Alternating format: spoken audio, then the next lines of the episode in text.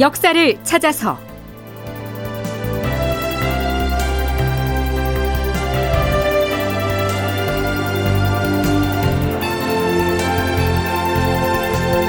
제 977편 7년 전쟁이 끝났다. 극본 이상락, 연출 최홍준.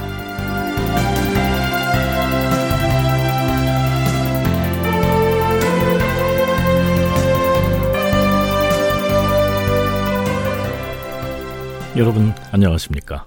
역사를 찾아서의 김석환입니다. 노량 해전이 끝난 지 일주일 가량이 지난 서기 1598년 11월 26일 자, 군문의 관사로 가자.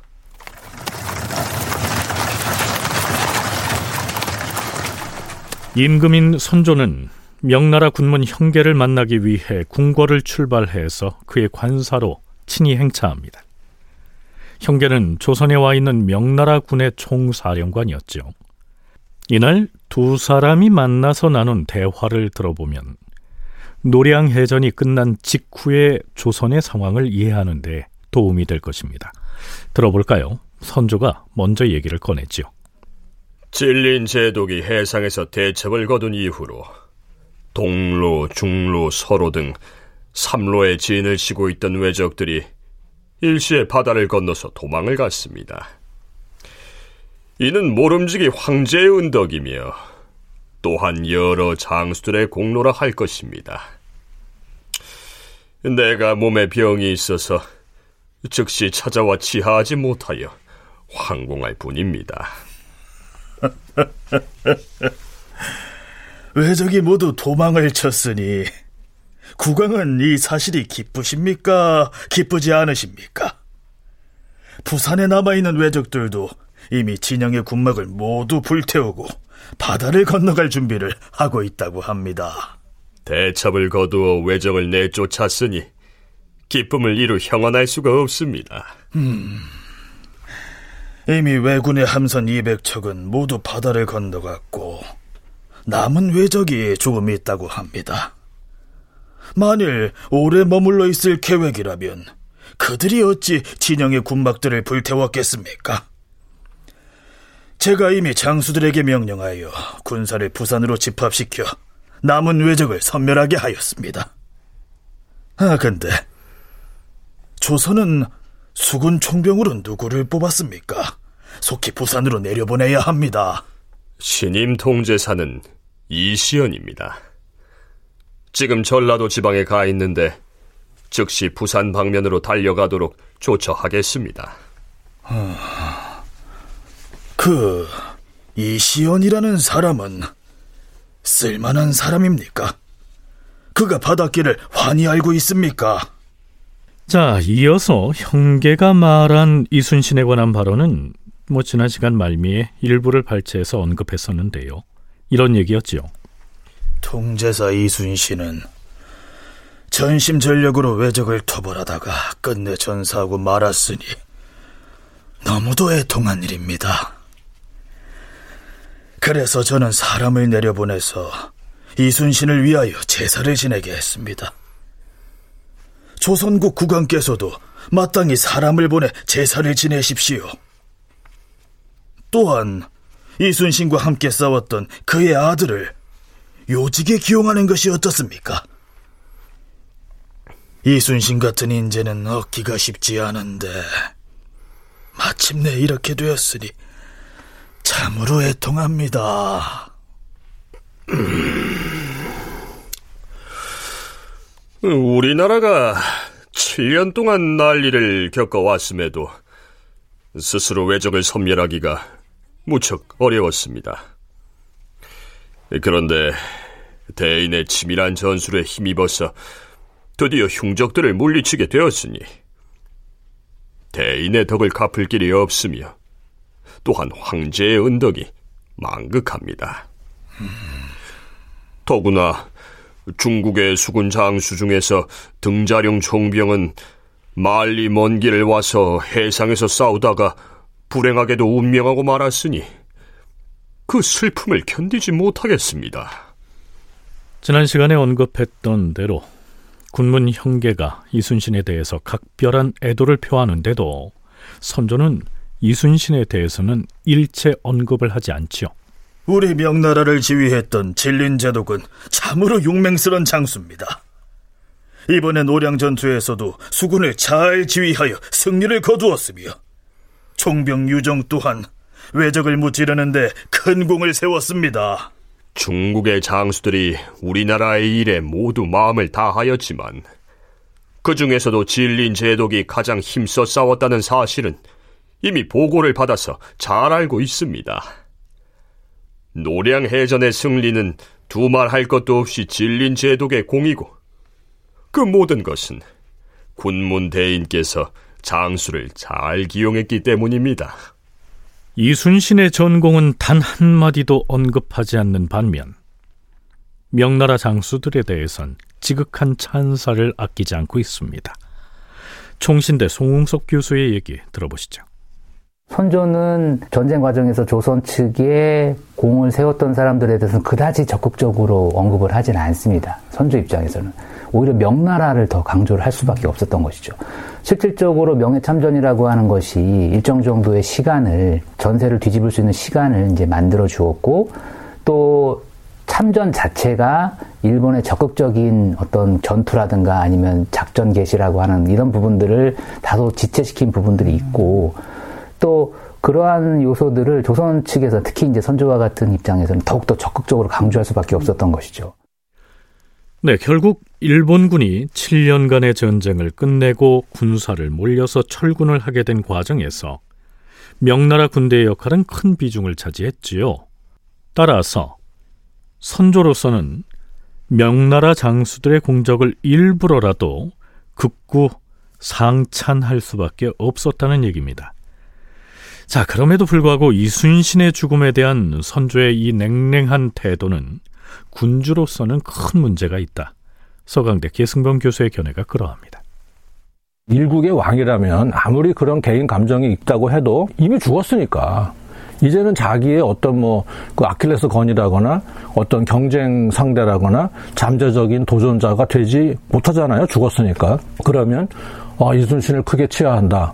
뭐 제사도 크게 지내고 이렇게 좀 대승적으로 나가야 하는데 그렇게 나가지 못한 것은 못하고 자기 감정을 그대로 그냥 드러낸 것은 선조가 한 일국의 왕의 그릇은 안 되는 사람이에요. 자기 감정을 너무 노골적으로 신하들 앞에 드러내는 것이죠.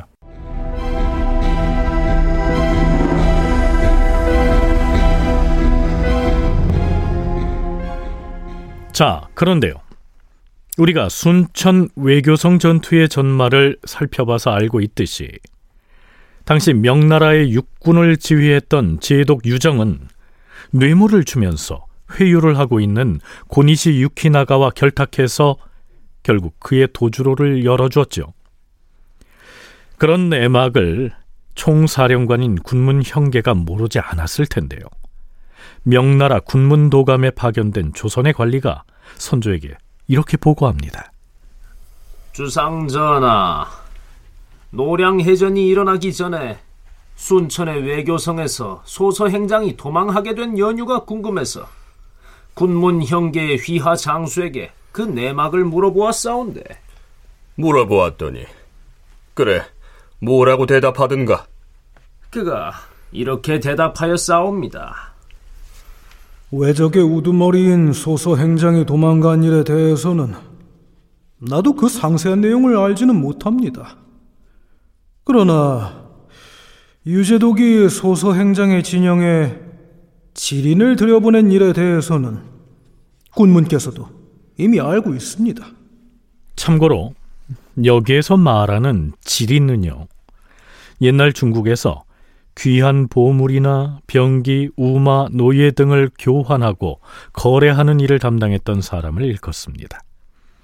당시 고니시 유키나가는 유정에게 일본인의 수급을 비롯해서 이런저런 뇌물을 바치면서 도망할 길을 열어달라고 했었지요. 유정이 고니시 유키나가에게 사람을 들여보내서 그런 거래에 응했었고 그 사실을 총사령관인 형계도 알고 있었다. 이런 얘기입니다. 명나라 장수는 유정이 그런 거래를 시도한 배경을 이렇게 둘러댑니다. 그때 유재독의 생각은 사람을 들여보내서 소서 행장을 찔러 죽이고 돌아오게 하려는 계책이었습니다. 그런데 일이 제대로 성사되지 못하는 바람에 결국 외적이 외교성을 빠져나가게 된 것입니다. 형계의 휘하장수가 이렇게 말했사옵니다. 그러니까 제독 유정이 사람을 성 안으로 들여보내서 소서 행장을 죽이려고 계책을 꾸몄는데 결국 실패했다. 이렇게 핑계를 대더란 말인가? 유정이 그렇게 핑계를 댔다고 하옵니다. 그것을 우리가 고지고대로 믿을 것이라고 생각하고 있던가? 그들도 그리 생각하지는 않는 듯하여 싸웁니다. 총병 유정의 그러한 행각이 명나라 조정에 알려지게 되면 유재독이 스스로 그 죄를 모면하려고 또 무슨 일을 꾸밀지 모르니 주상 전하께서 혹시 군문 현계를 다시 만나시더라도 그런 문제는 제기하지 말아달라고 부탁을 했사옵니다. 그런 말을 들은 얼마 뒤에 군문 형계가 신에게 직접 이렇게 물어싸옵니다. 하... 이제 우리가 군사를 철수할 때 제동 유정을 여기 조선에 남겨두고 가려고 하는데 그들은 어찌 생각하는가? 그래서 뭐라 대답했는가? 유총병에 대해서는 우리나라 사람들이 만족스럽게 생각하지 않고 있으니 차라리 수군제독 진린에게 육군까지 모두 통솔하게 해서 남게 하는 것이 좋겠습니다.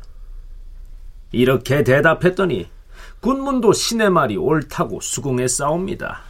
음, 잘하였도다. 노량 해정 직전에 고니시 유키나가로부터 뇌물을 받고서 결국 사천에 있던 일본군에게 구원을 요청하도록 길을 터준 그 유정에 대해서 조선 조정에서 얼마나 불신하고 있었는지를 알 수 있는 대목이죠.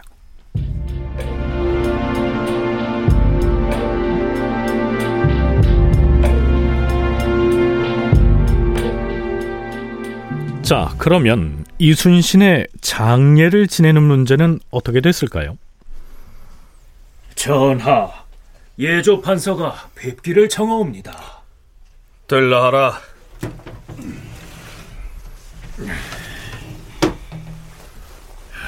주상 전하, 명나라의 군문은 이순신의 죽음을 몹시 슬퍼하여서 사람을 보내 이미 제사를 지냈사옵니다. 그런 다음에 우리나라에서도 제사를 지내라고 하였으니 그 뜻이 매우 훌륭하다 할 것이옵니다.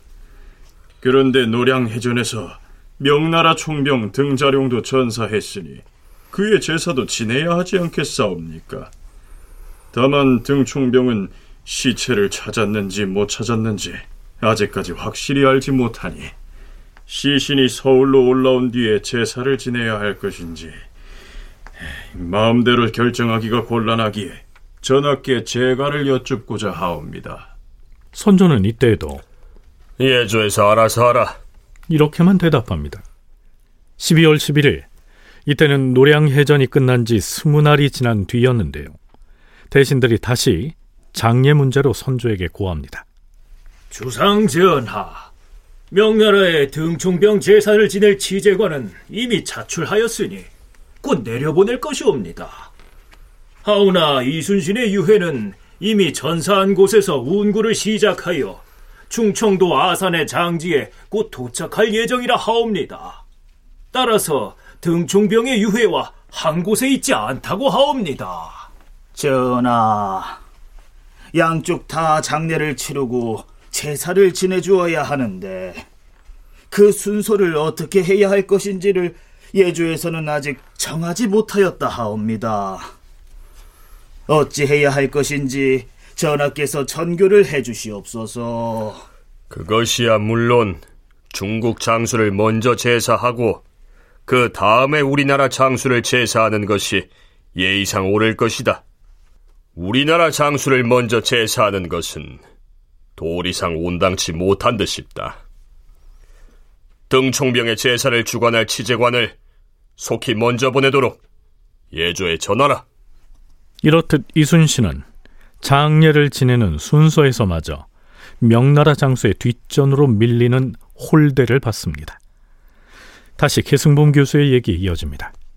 야전에서 싸울 때 이순신이 아주 걸출한 인물이고 정말 뛰어난 전략가이고 장수다. 이거는 이순신을 접해본 사람은 다 알죠. 다 아니까 또 이미 죽은 사람에게는 우리도 암만 원수 집안이라고 해도 그 무덤 앞을 지날 때는 옷깃을 여민다는 말도 있듯이 이미 죽은 사람이니까 아무리 축혀 세워도 뭐 문제가 없는데 선조는 그것도 못하겠다는 것이죠. 마음이 벌써 꽉 막히고 꽁 하고 있는 거죠. 하지만 백성들은 달랐습니다. 11월 27일치 선조실록의 기사를 보면 당시 백성들의 슬퍼하는 모습을 사관이 이렇게 기록하고 있습니다.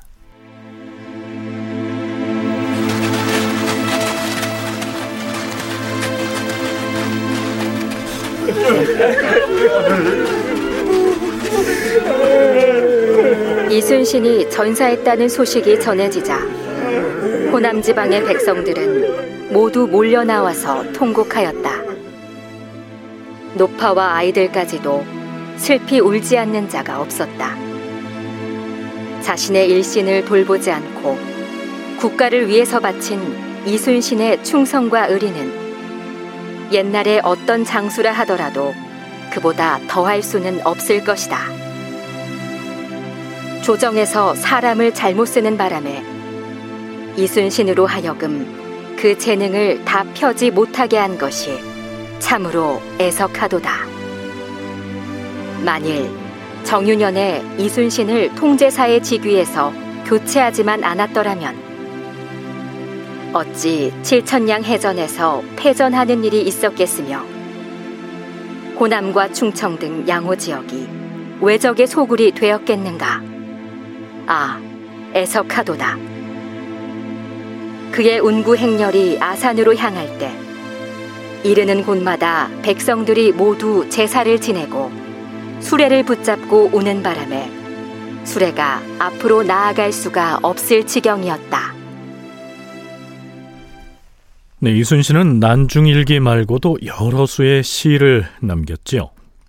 한산섬 달 밝은 밤에 수루에 홀로 앉아 이렇게 시작하는 그 유명한 시조 말고도 진중에서 지은 한시도 여러 편을 남겼습니다. 그 중에 몇 구절을 재구성해서 소개하자면 이렇습니다. 아마도요, 백의 종군 때 쓴 시가 아닌가 여겨집니다.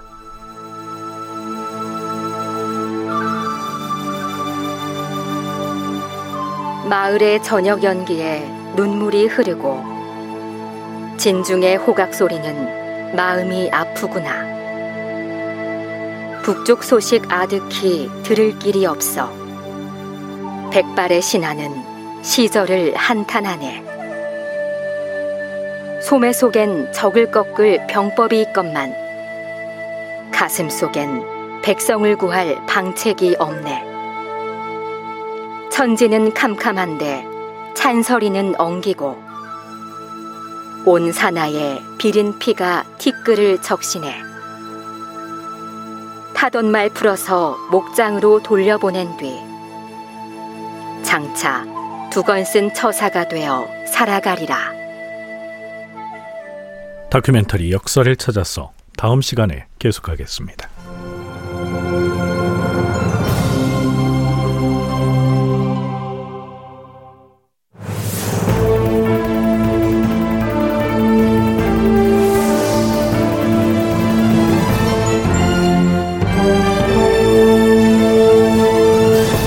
다큐멘터리 역사를 찾아서 제 977편 7년 전쟁이 끝났다. 이상락 극본 최홍준 연출로 보내드렸습니다.